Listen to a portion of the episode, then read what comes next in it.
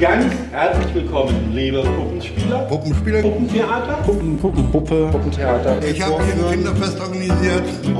Schminken mit Puppentheater, mit. Herzlich willkommen bei Bis in die Puppen. Der Podcast über Puppenspielkunst und das Leben und Arbeiten am Theater. Puppen? Ja, immer mit Puppen. Ich bin Johanna Kunze.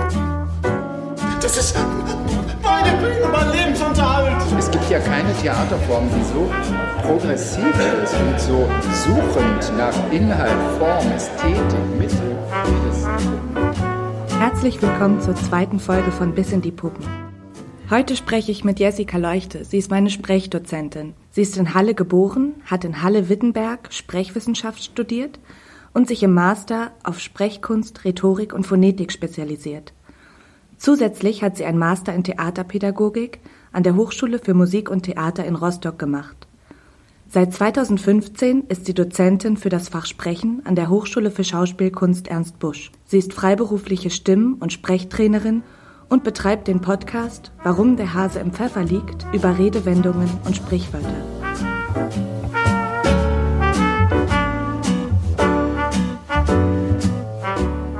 Wir wollten heute darüber sprechen, wie funktioniert Puppenspiel überhaupt so richtig, was macht man da?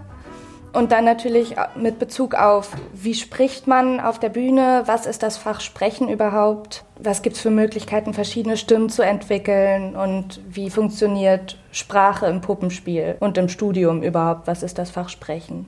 Mhm. Und da würde ich gerne wissen, wann hattest du zum ersten Mal Kontakt zum Puppenspiel überhaupt? Ja, also mein erster Kontakt so mit dem Puppentheater war als Kind. Ähm, ich war mit der Schule, aber auch mit meinen Eltern relativ oft zum Puppentheater und habe mir dort Stücke angeguckt. Und dann später, als meine Geschwister auf die Welt gekommen sind, hatten wir zu Hause so ein äh, Kaspertheater auch und haben so kleine, total laienhaft kleine Handpuppenstücke da gemacht. Ja, und dann war so ein paar Jahre, äh, wo ich nichts mit Puppenspiel am Hut hatte, weil ich das Gefühl hatte, dass ich jetzt groß bin und Puppentheater ja, wie viele denken, was ist, was irgendwie vor allen Dingen für Kinder gut ist. Und dann war ich wieder im Puppentheater, als ich in Halle angefangen habe zu studieren äh, und dort Sprechwissenschaft studiert habe. Und da sind wir ins Puppentheater gegangen und haben uns das erste, äh, ich habe dort das erste Stück für Erwachsene gesehen in meinem Leben, die Buddenbrooks. Und ja, seitdem war ich fasziniert von dieser darstellenden Kunst. Und diese Inszenierung, die ich damals gesehen habe, die war von Moritz Soestmann. Ach cool.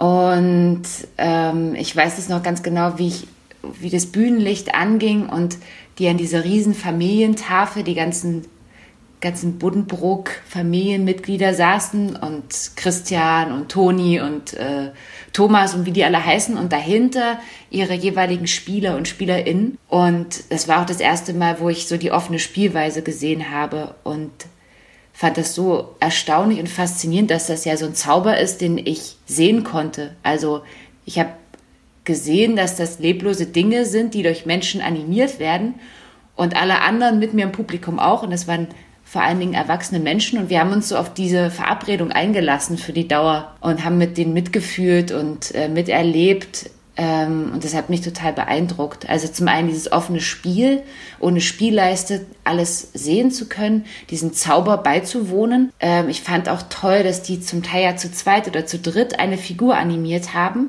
und das absolut organisch in diesem Puppenkörper zusammengeflossen ist, dass die alle verschmolzen sind, um eben gemeinsam diese Figur zu bewegen. Das hatte für mich ganz großen Zauber und Faszination und auch diese Spannung, die da im Raum war, und das Lenken der Spieler, Spielerinnen auf das Material, dass wirklich jeder auf diese Puppen geschaut hat, obwohl da so viel Menschenkörper auch drumherum waren. Ähm, ja, das fand ich ganz toll. Ah, cool. Und das hast du in deinem, in dem Studium quasi gesehen? Genau, wir hatten ein Seminar, äh, Stückanalyse, glaube ich, hieß das, und wir waren eben in ganz verschiedenen Inszenierungen und unter anderem eben auch im Puppentheater. Und hattest du da schon den Moment, dass du dachtest, oh, ich glaube, da will ich später mehr mitarbeiten? Ja, Ach cool. Also ich habe gedacht, wenn ich irgendwo sprecherzieherisch arbeite, dann würde ich das gerne im Puppenfigurentheater machen. Weil das für mich einfach die freiste Form ist, wo man so die menschliche Fantasie am freisten sein kann. Deswegen wollte ich da gerne hin. Was würdest du denn sagen, macht eigentlich ein Puppenspieler so richtig? Also wie würdest du die Arbeit eines Puppenspielers beschreiben? Also für mich ähm, verlebendigen Puppenspieler und Puppenspielerinnen Material erstmal. Also äh, Objekte, Figuren, Puppen, Dinge und drücken sich auch über Material aus. Zum einen stellen sie sich für mich in den Dienst ihrer Figuren, die sie ja eigentlich selbst erschaffen, was so ein bisschen das schöne Schizophrene auch, glaube ich, an diesem Beruf ist, dass man selbst etwas erfindet, wofür man sich unterordnet. Das finde ich total schön. Und zum einen stelle ich mich natürlich auch mit meinem Körper und meiner Stimme äh, in den Dienst, weil ich mich ja mit meinem Körper benutze, um die zu bewegen. Aber auf der anderen Seite glaube ich, kriechen Puppenspieler eigentlich fast schon in so ein Material auch rein. Also die hauchen dem ja auch Leben ein durch ihren eigenen Atem und führen natürlich auch den, den Körper und geben ihm auch eine Stimme. Und ich glaube, dass Puppenspieler auch gleichzeitig so ein gutes Gespür dafür brauchen, was das Material fordert, aber auch was es kann und was es nicht kann. Also was so Möglichkeiten und Grenzen überhaupt sind. Ja, ich glaube, das macht ein Puppenspieler, Puppenspielerin, sich über Material ausdrücken. Ja, würde ich so auf jeden Fall unterschreiben. Mm, du hast jetzt Buddenbrooks gesehen, das ist ja eigentlich ein ziemlich klassisches, eher Schauspieltheaterstück. Würdest du sagen, dass es bestimmte Textvorlagen gibt, die sich besonders gut für Puppenspiel eignen? Ja, also ähm, dadurch, dass für mich ja dieser Erfindungsreichtum und die Varianz im Theater der Dinge eigentlich unüberschaubar, also unermesslich eigentlich ist, glaube ich, dass man fast jeden Text auch äh, auf einer äh, Materialbühne erzählen kann. Ich glaube, man sollte nur wissen, dass was ich gerade gesagt habe, dass eben wenn man sich für ein Material entscheidet, bestimmte Dinge möglich sind und andere Dinge schwer sind. Und wenn man entscheid sich entscheidet, einen bestimmten Text zu machen, muss man, glaube ich, passendes Material dafür aussuchen, weil mitunter kann sich bestimmte Stücke schwer über eine Marionette erzählen oder über eine Handpuppe. Aber zum Beispiel diese, sag ich mal, ähm, dramatischen Klassiker wie die Buddenbrooks gehen natürlich mit dieser Menschenpuppe total gut zu erzählen. Und die haben eben auch sehr, sehr viele klassische Stücke in ihren Spielplan aufgenommen, die man sonst eigentlich vor allen Dingen als Schauspielinszenierungen sieht. Aber äh, zum Beispiel ich glaube, je artifizieller das Material ist oder auch äh, je poetischer, wie jetzt vielleicht die Marionette oder so, eignen sich natürlich auch Stücke, die vielleicht mit viel weniger Sprache auskommen oder vielleicht sogar eine Kunstsprache sind oder ähm, gar keine Sprache brauchen. Ähm, je tänzerischer das vielleicht auch wird. Aber ich glaube, es geht darum zu gucken, wie ist die äh, Verbindung zwischen Material und Text. Also da ist, glaube ich, wichtig, bewusst zu sein, dass ähm, alles seine Möglichkeiten und Grenzen hat. Ja, äh, an sich gibt es ja auch noch dieses Klischee, dass Puppenspieler immer Bauchredner sind. Mhm. Also gerade so, gerade Fernsehshows, glaube ich, da ist es häufiger, wenn ein Puppenspieler irgendwie eine große Fernsehshow hat, dann ist er automatisch auch Bauchredner oder manchmal wirkt es so. Mhm. Was würdest du dazu als Sprechdozentin sagen? Naja, also Puppenspieler, Puppenspielerinnen können ja auch Bauchredner sein, ähm, aber müssen es nicht. Und bei uns jetzt ähm, ist es auch so, dass es kein Ausbildungsinhalt ist in dem Sinne. Aber das sogenannte Bauchreden ist ja für ganz viele eine total spannende, ein total sp spannendes Stimmphänomen, obwohl den meisten ja eigentlich klar ist, dass auch Bauchredner nicht aus dem Bauch sprechen, sondern genau wie alle anderen Menschen auch erstmal den Kehlkopf benutzen, benutzen um den äh, Grundton zu erzeugen. Und dann machen die aber spannende Sachen, nämlich die beginnen alles, was sozusagen oberhalb der Stimmlippenebene ist, oberhalb des Kehlkopfes, so zu verändern, also das sogenannte Ansatzrohr, was ja der Rachenraum ist, der Mundraum, der Nasenraum, so flexibel ähm, damit umzugehen, das zu verändern, dass ich das, was ich normalerweise beim Sprechen auch sehe, nämlich Kieferbewegungen, Lippenbewegungen, dass ich das eben nicht mehr sehe und dass diese Artikulationsbewegungen so vermindert sind, dass es für den Laien erstmal unsichtbar wirkt, weil der Mund scheinbar geschlossen ist und genau, der Kehlkopf bewegt sich fast gar nicht mehr, Lippen auch nicht. Ähm, oft haben wir so ein bisschen so eine überhöhte Stimme auch und ähm, das hat viel mit Kunstfertigkeit und sehr viel mit Üben zu tun, das hinzubekommen. Also Hut ab für professionelle Bauchredner. Ähm, Vor allen Dingen wird das natürlich schwierig bei Lauten, die an den Lippen gebildet werden. Also das M zum Beispiel, das P, das B, wo wir normalerweise immer die Lippen brauchen. Und Bauchredner dann es schaffen, mit ihrer Zunge im Gaumen diesen ähnlichen Sound für diesen Laut zu erzeugen. Und das ist sehr, sehr viel Training. Und verstärkt wird dieser Effekt noch darüber, dass der Bauchredner sehr oft äh, eine Puppe, eine Klappmaulpuppe oder eine Handpuppe auf dem Arm haben. Und wenn die natürlich synchron zum Text ihren, ihren Mund bewegen, verstärkt sich total der Eindruck, dass nicht der Mensch spricht, sondern die Puppe selbst. Und das ist ein gelungener Kunstgriff und eine gute Ablenkung, wenn der Bauchredner dann auch es schafft, sowieso den Fokus, die Aufmerksamkeit aufs Material zu lenken, kann das gut gelingen, glaube ich. Ich finde es ja super cool. Bevor ich angefangen habe zu studieren, da war ich schon angenommen, da dachte ich, das lernen wir jetzt im Studium. Mhm. Und habe schon mal angefangen zu üben, weil ich dachte, dass, damit ich nicht komplett äh, abkacke im Studium ja. sozusagen, ähm, gucke ich mir schon mal ein bisschen YouTube-Videos dazu an und übe das. Und das ist so schwer. Dann kommen wir doch mal direkt zu dem Studium, äh, beziehungsweise zum Unterrichtsfach Sprechen. Ja. Ich habe das Gefühl, wir haben mit den Lauten, die wir sowieso ganz normal machen, schon viel zu viel zu tun an Üben. ja. äh, was genau heißt das Fach Sprechen? Was unterrichtest du? Was, was bringst du dabei? Also ich probiere im Fach Sprechen mit den Studierenden ihre sprecherischen und stimmlichen Ausdrucksmittel kennenzulernen und zu erweitern. Da gibt es Grundlagen, an denen wir arbeiten. Das ist zum einen die Arbeit am eigenen Körper, also den in eine gute Grundspannung zu bringen, weil Sprechen ja etwas ist, ähm, was im Körper stattfindet und aus dem Körper heraus stattfindet. Und ja, für diese Grundspannung zu sorgen, bedeutet auch, häufig Überspannung abzubauen und Unterspannung aufzubauen, also dass so, ein genannter, so eine sogenannte Wohlspannung, ein Eutonus hergestellt wird. Die Arbeit am Körper ist ganz wichtig, an der Haltung, an der Spannung. Ähm, dann natürlich die Arbeit am Atem, also ein Atem, der sich im Körper und zwar im ganzen Körper auch ausbreiten darf und der zur Verfügung steht, dann nachdem man nicht schnappen muss, sondern der da ist für den Ausdruck.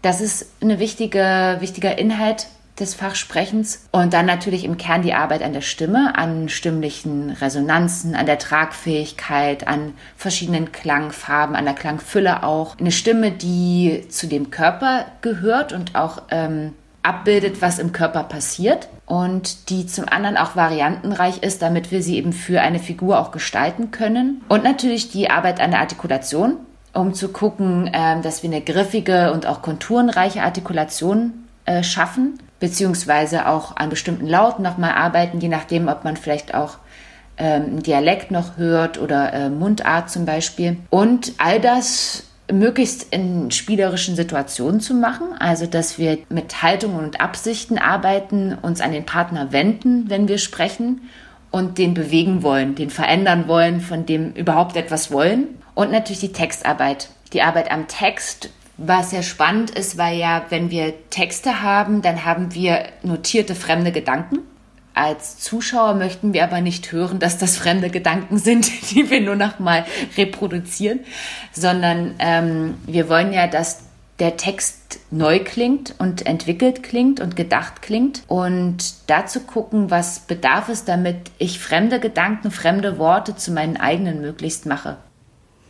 Das ist ja auch so ein bisschen Sprache lebendig machen. Mhm, genau. Was würdest du sagen, macht einen richtig guten Sprecher aus? Also für mich, ein richtig guter Sprecher hat zum einen natürlich ähm, Handwerk, hat verschiedene Fähigkeiten, Fertigkeiten im Umgang mit seinem eigenen Körper, mit seiner eigenen Stimme, mit Artikulation, das, was ich gerade beschrieben habe. Aber vor allen Dingen glaube ich, dass ein guter Sprecher sich fantasiereich in Geschichten hineinbegibt und die wieder und miterlebt und in die Ereignisse wirklich einsteigt und für seine Figuren und auch für seine Geschichte kämpft. Das finde ich, finde ich total wichtig. Eine Leidenschaft beim Erzählen, Genuss beim Erzählen, das sind, glaube ich, Fähigkeiten, die ein guter Sprecher braucht. Hm. Und ich finde gerade so bei klassischen Texten und Stücken, die in Versform sind und teilweise so ein bisschen altertümlich anmuten. Wie spricht man das, ohne dass es gestelzt klingt? Mhm. Also wie macht man das quasi wieder lebendig? das ist eigentlich der Trick, der bei allem hilft, ist, ähm, wenn man das, was man sagt, auch meint und vor allen Dingen denkt. Und je ferner das vom eigenen Sprechen ist, also ob das jetzt die Sprachstilistik ist oder die Erlebnisse, die beschrieben werden, es ist wichtig, dass man für sich wirklich weiß, wie würde ich es sagen, was meine ich damit. Ähm, also für sich Übersetzungen findet, für sich Situationen findet, in denen man ähnliche Sachen vielleicht erlebt hat schon mal oder die Imaginationsfähigkeit benutzt, um sich vorzustellen, was würde es bedeuten, wenn ich sowas erleben würde oder müsste. Und dann, glaube ich, kann es, kann diese Lücke, die zwischen der eigenen Sprache und der fremden Sprache ist, geschlossen werden, auch wenn sie sozusagen Jahrhunderte weit ist. Weil das, was Menschen erleben, in, vor allen Dingen in ihrem Gefühlserleben ja ähnlich ist. Hm. Und ich glaube, da bedarf es einfach mehr Zeit und mehr Aufwand zu verstehen, was man sagt, damit man es eben nicht nur sagt, sondern damit auch was meint und es auch denken kann. Das heißt, wir brauchen, müssen den Text stärker befragen, wenn es alte Sprache ist. Und ich glaube, was total hilft, ist, dass man so alte Sprache, antike Sprache oder auch äh, schwierige Sprache, aufwendige Sprache wie Kleist zum Beispiel, dass man der mit Lust begegnet und mit Genuss, weil da hängt ja eine totale Kunstfertigkeit auch mit dran. Das könnten wir niemals so spontan formulieren.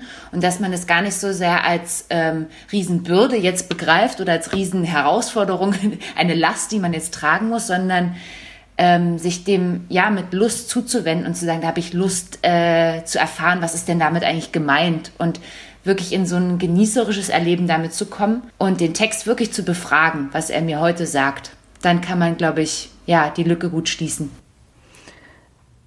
Du hast ja jetzt auch schon so angesprochen mit äh, Körperlichkeit, dass das wichtig ist mit Abspann, äh, Spannung aufbauen, eine Grundspannung haben. Man arbeitet ja am, während des Studiums sehr viel mit sich, seinem Körper, seinem Gedanken, seiner Vorstellungskraft. Und was würdest du Studierenden raten, wie geht man am besten mit Kritik oder dem eigenen kleinen Kritiker um, damit man nicht frustriert wird, weil es ja doch immer sehr auf ein Selbst bezogen ist?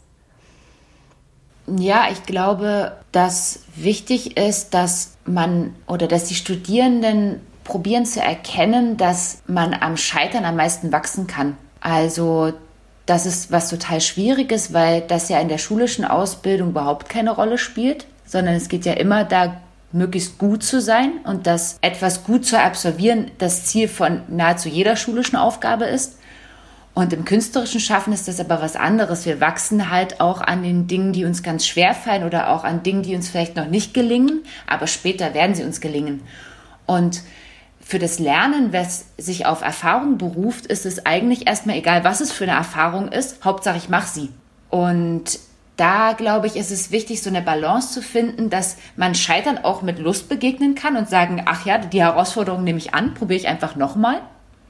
Und dass sich dann darüber auch ähm, man Entwicklungsschritte gehen kann das ist, glaube ich, was ganz Wichtiges, so ein Scheitern, vermeintliches Scheitern neu zu denken im künstlerischen Arbeiten und das immer auszubalancieren mit der Frustrationsschwelle. Das ist natürlich, also da so eine Balance zu finden, glaube ich, zwischen ähm, eine, eine Aufgabe, an der man wachsen kann und die einen aber nicht permanent so überfordert, dass man in den Frust kommt. Ich glaube, das ist, ja, das ist so die Herausforderung. Dann würde ich gerne gleich mit dem Assoziationsspiel weitermachen. Ja. Marco. Polo. Das heißt, ich sag einen Begriff und du sagst die erste Assoziation, die du damit hast. Okay. Bühne. Raum. Puppe. Magie. Maske. Kraft. Magie. Licht. Sprache. Kommunikation. Spielerin. Respekt. Probe. Neugier. Cool. Dann würde ich jetzt noch mal ein bisschen spezifischer auf Sprechen im Puppenspiel eingehen wollen. Mhm. Ja. Wie würdest du sagen, unterscheidet sich das Sprechen im Puppenspiel vom Sprechen im Schauspiel? Oder unterscheidet sich das überhaupt? Ja, da gibt es schon Unterschiede. Also in der Grundlage ist die Arbeit gleich, weil ähm, die Basis für beide darstellenden Künste erstmal ähm, die Arbeit am Körper ist, an der Stimme, an der Artikulation, an Texten, äh, am Atem. Theater der Dinge ist es aber so, dass einfach noch verschiedene Dinge hinzukommen, die man ähm, im Puppenspiel braucht, die man im Schauspiel so in der Form nicht braucht. Äh, das eine ist, dass die Studierenden, glaube ich, eine sehr hohe Vorstellungskraft fürs Material brauchen, erstmal, und die Lust, sich über Material auszudrücken. Und damit einhergehend ist der Begriff Durchlässigkeit, also dass der Körperimpuls zu einem Stimmimpuls wird, ja nochmal im Puppenspiel erweitert zu verstehen, weil man ja über und durch Material durchspricht. Also wir haben so eine Art erweiterte Durchlässigkeit. Das ist auf jeden Fall ein Unterschied, dass wir uns immer über Material ausdrücken und sprechen. Und Je nachdem, was da animiert wird, spielen auch verfremdete Stimmen, andere Stimmklänge und so weiter eine große Rolle, weil da ja nicht nur Menschen auf der Bühne sind, die sprechen. Das heißt, ähm, wir haben also auch Laute, die quietschen, schnalzen, blöken, schnattern, was auch immer. Also alles, was ich eben äußern kann, stimmlich äußert sich auch. Und das müssen, das müssen nicht immer menschliche Klänge sein. Das ist eine große große Zusatzanforderungen, auch mit extremen Stimmklängen umzugehen. Und diese extremen Stimmklänge, da hat sich bei uns so der Begriff der Charge etabliert, der gar nicht negativ zu verstehen ist, sondern erstmal nur heißt, dass wir bestimmte sprecherische und stimmliche Merkmale haben, die konstant sind und die dazu dienen, dass wir eine Figur typisieren. Diese Merkmale müssen zum einen gehalten werden, damit die Figur die ganze Dauer über auch wiedererkennbar bleibt. Und wenn wir mehrere Figuren haben, müssen die aber auch gewechselt werden können. Das ist, äh, glaube ich, eine große Herausforderung. Und dann ist es natürlich auch schön, wenn die Studierenden einfach eine große Bandbreite an verschiedenen Stimmen, Stimmfarben, Klangfarben, Sprechweisen anbieten können. Also da so eine Varianten, einen Variantenreichtum zu entwickeln, ähm, ist etwas, was die Schauspielstudierenden in der Form nicht brauchen. Und wenn wir so eine Stimme, so eine Charge gefunden haben, ist die nächste Herausforderung, dass wir sie lebendig bekommen und beweglich. Also dass es nicht zu so einer Maskerade wird, die wieder leblos ist, ähm, sondern dass diese typisierte Stimme trotzdem die gesamte Ausdrucksvielfalt hat, die ein Mensch eben auch hat und die eine Figur hat, die alles erleben kann. Also die lebendig zu gestalten und ausdrucksvielfältig und trotzdem in ihren konstanten Merkmalen zu halten. Eine weitere Sache fällt mir jetzt noch ein, das wäre ähm, Koordinationsfähigkeit, weil einfach Puppenspieler, Puppenspielerinnen auf der Bühne sehr oft Dinge gleichzeitig machen müssen, ähm, zum Teil auch paradox machen müssen und da ähm, so eine Gleichzeitigkeit zu entwickeln, das ist auf jeden Fall auch eine Herausforderung. Ja, ähm, auf Stimmen wollte ich sowieso später nochmal eingehen.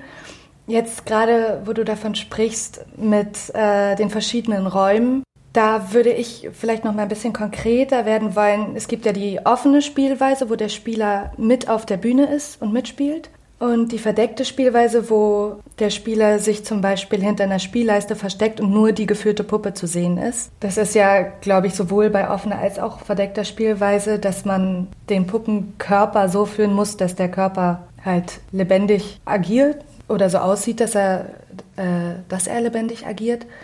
Und man selber ist dann teilweise in sehr, sehr äh, schrägen Haltungen. Wie kann man dabei noch sprechen? Also worauf muss man da speziell achten, dass da noch irgendwie Stimme aus dem Körper rauskommt? Ja, ist nicht so leicht, weil das ja Körperpositionen sind, die potenziell ungünstig sind fürs Sprechen.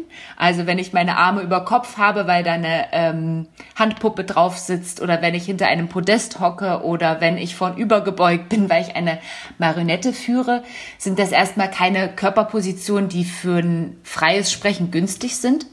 Nichtsdestotrotz sind das eben die Körperpositionen, in denen Theater der Dinge auch stattfindet. Ähm, und deswegen ist es wichtig, dass die Studierenden ein gutes Bewusstsein für den eigenen Körper haben und für die eigenen Spannungszustände im Körper und das gut wahrnehmen können und dann auch wahrnehmen können, wo ist denn überall gerade Spannung in meinem Körper?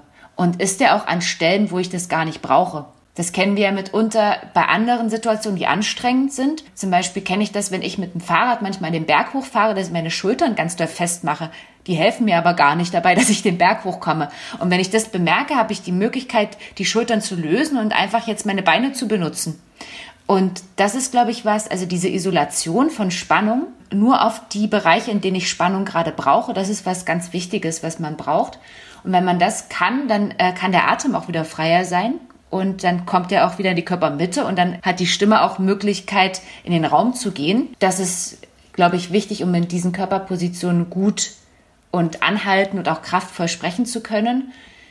Und dann gibt es einfach Sachen, die immer für, für jede Art von Sprechen gut sind, indem man sich einfach mit dem Boden grundlegend verbindet, einen stabilen Stand sucht, die Körpermitte beweglich hält. Das sind so generell Sachen, die für so ein freies Sprechen wichtig sind. Und ähm, ein Atem, der wirklich frei ist. Wir haben ja jetzt, oder du hast schon angefangen, von verschiedenen Stimmen zu sprechen. Mhm.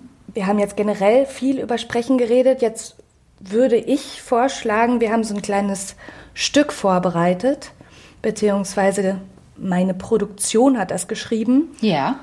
Und wir würden gerne mal hören, wie verschiedene Stimmen klingen. Jawohl. Dazu muss ich vielleicht noch sagen, wir haben das ja jetzt gar nicht geübt. Ähm, nee. und ähm, ich habe es, glaube ich, auch nur einmal gelesen. Du hast es, glaube ich, auch nur einmal vorher gelesen, oder? Ja, genau. Vor einer halben Stunde. Mal, ja, genau. Jetzt müssen wir uns erstmal kurz aufteilen. Hast du Figuren, die du gerne sprechen würdest? Das sind vier. Es gibt Oma Hilde, ihr Freund Herbert, ein veganen Käse und ein Fertigkaiserschmarrn. Das Ganze spielt im Supermarkt. Ja. Hast du Favoriten? Also erstmal muss ich mich mal hinstellen, damit ich mal aus dieser sitzenden Position rauskomme. Also ich habe Favoriten, äh, den veganen Käse auf jeden Fall. Der interessiert mich total. Mhm. Okay. Ähm, und vielleicht, ach Herbert klingt vielleicht noch ganz gut. Hm? Herbert, okay. Herbert, ja. Dann werde ich Oma Hilde und den Fertigkaiserschmarrn sprechen. Ja, sehr schön. Ich kann's kaum erwarten. Puppentheater hab ich gern. Ah, eine Aufführung, hä? Das Puppentheater fängt jetzt sofort an.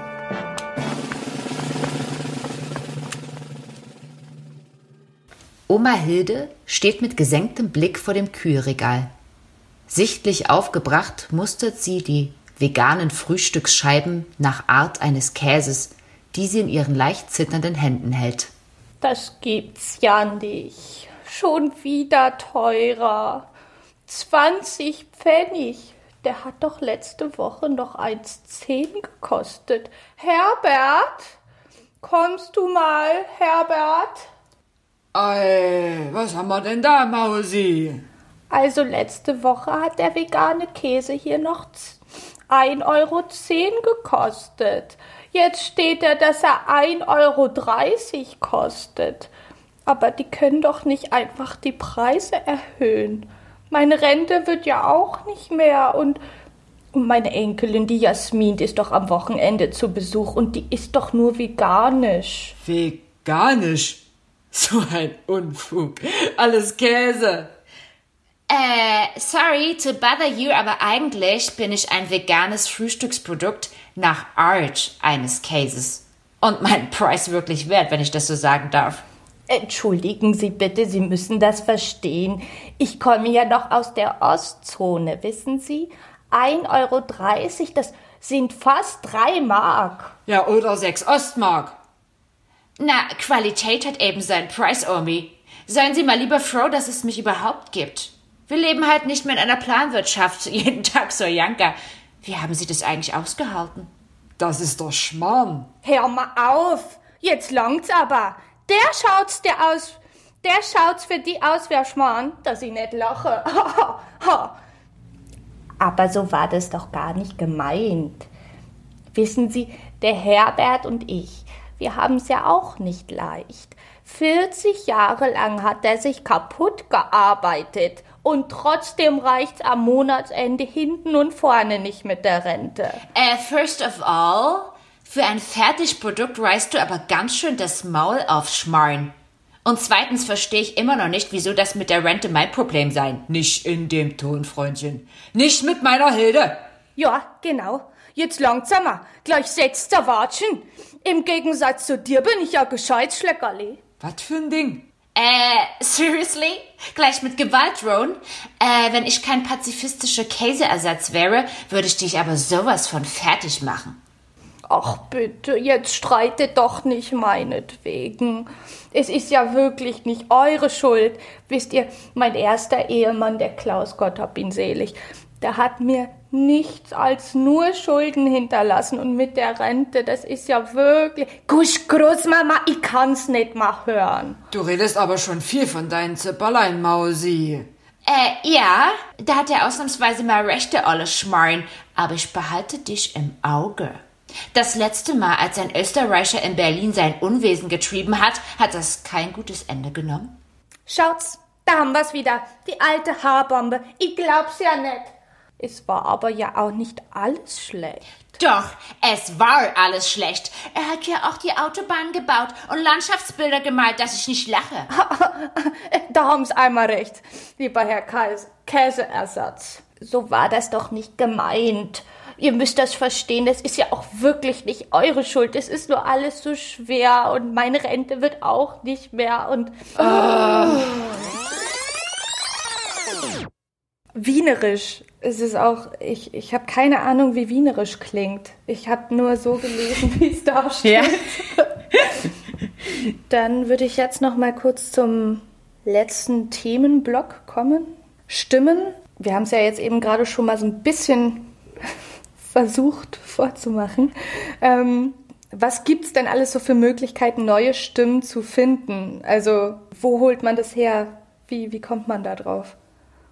Ja, ähm, na häufig ist es ja so, dass ähm, die Studierenden schon Material einfach in den Unterricht mitbringen, äh, Puppen, Dinge, ähm, Figuren und dann ist es ja so, dass die tatsächlich schon sehr viel vorgeben, ne? weil einfach wir aus der Physiognomie total viel ableiten können, weil wir eigentlich je nachdem, welches Aussehen Dinge haben, wie die sich bewegen, welche Energie, welches Tempo, welches Temperament die haben, äh, entwickeln wir eigentlich fast automatisch auch eine Fantasie, wie die sprechen und wie die Stimmen sein könnten.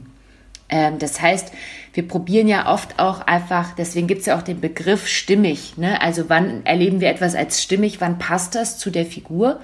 Das heißt, da gibt das Material und die Stimme schon ganz viel, äh, das Material schon sehr viel vor für die Stimme. Das wäre so für die äh, Szenenstudien eine Möglichkeit, sich daran zu orientieren. Und ansonsten ist eine total gute Übung, dass man einfach probiert, ganz viele Stimmen und Sprechweisen nachzuahmen was Kinder ja auch machen. Also viel zu imitieren, wenn man einfach durchs Leben geht mit offenen Ohren sozusagen und probiert die Stimmen, die uns begegnen beim, beim Bäcker, beim Arzt, in der Straßenbahn nachzuahmen, weil wir da unsere Ausdrucksvielfalt schon ungemein erhöhen können und damit auch unsere Imitationsfähigkeit natürlich zu schulen. Und dann gibt es natürlich auch einfach handwerkliches Training, ne? also äh, Klangfarben verändern üben, Klangfülle verändern üben, Dialekte üben, äh, Sprechweisen ändern, Rhythmik, also das bewusste Spiel, auch was ja oft so ein bisschen unbewusster oder uns vielleicht nicht so zur Verfügung steht, dass wir bewusster mit dem Sprechtempo umgehen, bewusster mit Pausensetzungen, mit bestimmten artikulatorischen Besonderheiten, mit einer Rhythmik, also alles, was sprecherische Merkmale sind, die Veränderung von Lautstärke.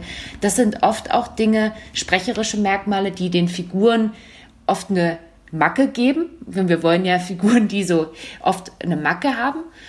Oder was auch hilfreich ist, dass wir, wenn wir Dinge sehen, sagen, probier mal dir vorzustellen, wie spricht der, wie klingt der und jetzt mach mal einen Gegenentwurf dazu. Gegenentwürfe sind oft auch ein schöner Widerspruch, der sich ergibt, weil Gegenentwürfe auch trotzdem oft was haben, was mit dem Objekt zu tun hat. Das Gegenteil zu machen von dem, was man denkt, hat viel oft auch mit dem Eigentlichen zu tun. Und ja, also hören üben, imitieren üben, und handwerkliche Fähigkeiten ausbilden. Das sind, glaube ich, so die Hauptzugänge zu Chargen und eben auch zu probieren, verschiedene Resonanzräume zu aktivieren. Was, was passiert, wenn ich ähm, mal probiere durch die Nase zu sprechen, meinen Kiefer nach vorne schiebe, meine Lippen einziehe. Äh, was passiert, wenn ich mir vorstelle, ich würde aus dem Ellenbogen sprechen, aus dem Finger. Also oft sind das ja ähm, Fantasiereisen, die wir auch machen und dann entstehen andere Resonanzräume und auch andere Körperräume und die verändern auch die Stimme. Das sind alles Möglichkeiten, um so an verfremdete Stimmen ranzukommen und ganz viele andere mehr. Und jetzt, wenn man so Stimmen verstellt oder zum Beispiel auch schreit auf der Bühne, wie macht man das, dass man dabei nicht der Stimme schadet und heiser wird? Ja, äh, das ist Handwerk tatsächlich. Ähm, das unterscheidet Profis auch von Laien, dass die Stimme äh, belastbarer wird, dass ich eine Wahrnehmung dafür habe, wann ist das anstrengend für meine Stimme oder wann ist es überanstrengend. Ähm, dann muss ich einfach aus stimmhygienischen Gründen auch gucken, wie kann ich die Stimme wieder schonen, wie kann ich auch durch zum Beispiel Resonanzübungen sie wieder einsalben, nachdem es anstrengend für sie war. Wie gehe ich ähm, nach hoher Stimmbelastung um? Das sind wirklich dann auch handwerkliche Fähigkeiten, die man braucht, um eine gute und tragfähige Stimme zu entwickeln, die auch kraftvoll ist. Und da gibt es auf allen Ebenen auch Hilfestellungen, also ähm, ein stabiler Stand, hatte ich schon gesagt, ähm, zum Beispiel auch zu gucken, dass der Kiefer weit ist, damit die Stimme auch wirklich ran, raus kann, ähm, dass der Nacken lang ist, der Hals offen ist.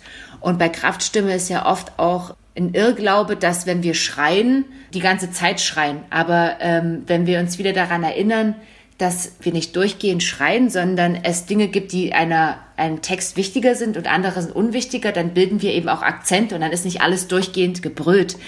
Ähm, das heißt, auch hier wieder den Bogen dazu zu bekommen, sich in das Denken der Figur reinzubegeben, weil die hat ja einen Grund, warum sie schreit. Und die weiß auch, warum sie schreit und welchen Zweck sie damit verfolgt. Und dann werden andere Dinge per se auch erstmal lauter als andere, die vielleicht nicht so wichtig sind. Und dann verbindet sich dieses Schreien auch mit dem gesamten Körper. Dann wird es zu einer gesamtkörperlichen Äußerung und nicht nur eine Äußerung, die peripher aus der kleinen Kehlkopfmuskulatur kommt, weil dann ist es natürlich sehr, sehr anstrengend für die Stimme und für die Kehlkopfmuskulatur. Aber wenn es zu so einem gesamtkörperlichen Äußern kommt, dann ist es auch eine Spannung, die sich auf den gesamten Körper überträgt und dann ist es auch gut aushaltbar und ähm, für längere Zeit möglich. Weil wenn wir uns an kleine Babys erinnern, die ihren gesamten Körper benutzen, wenn sie schreien und das sehr lange und sehr ausdauernd machen können, dann hat das damit was zu tun, dass da ein absolut resoluter Wille dahinter ist. Und wenn wir den wieder kriegen in einer verfremdeten Figur, in einer anderen Figur mit einem verfremdeten Text, der nicht unser eigener ist, dann kann die Stimme auch ziemlich viel schaffen. Cool. Jetzt würde ich noch mal ganz kurz Puppenspielunterricht beiseite und fünf schnelle Fragen an dich. Was ist dein Lieblingsessen? Ähm, Im Moment rotes Curry, würde ich sagen. Ja. Wo warst du zuletzt im Urlaub?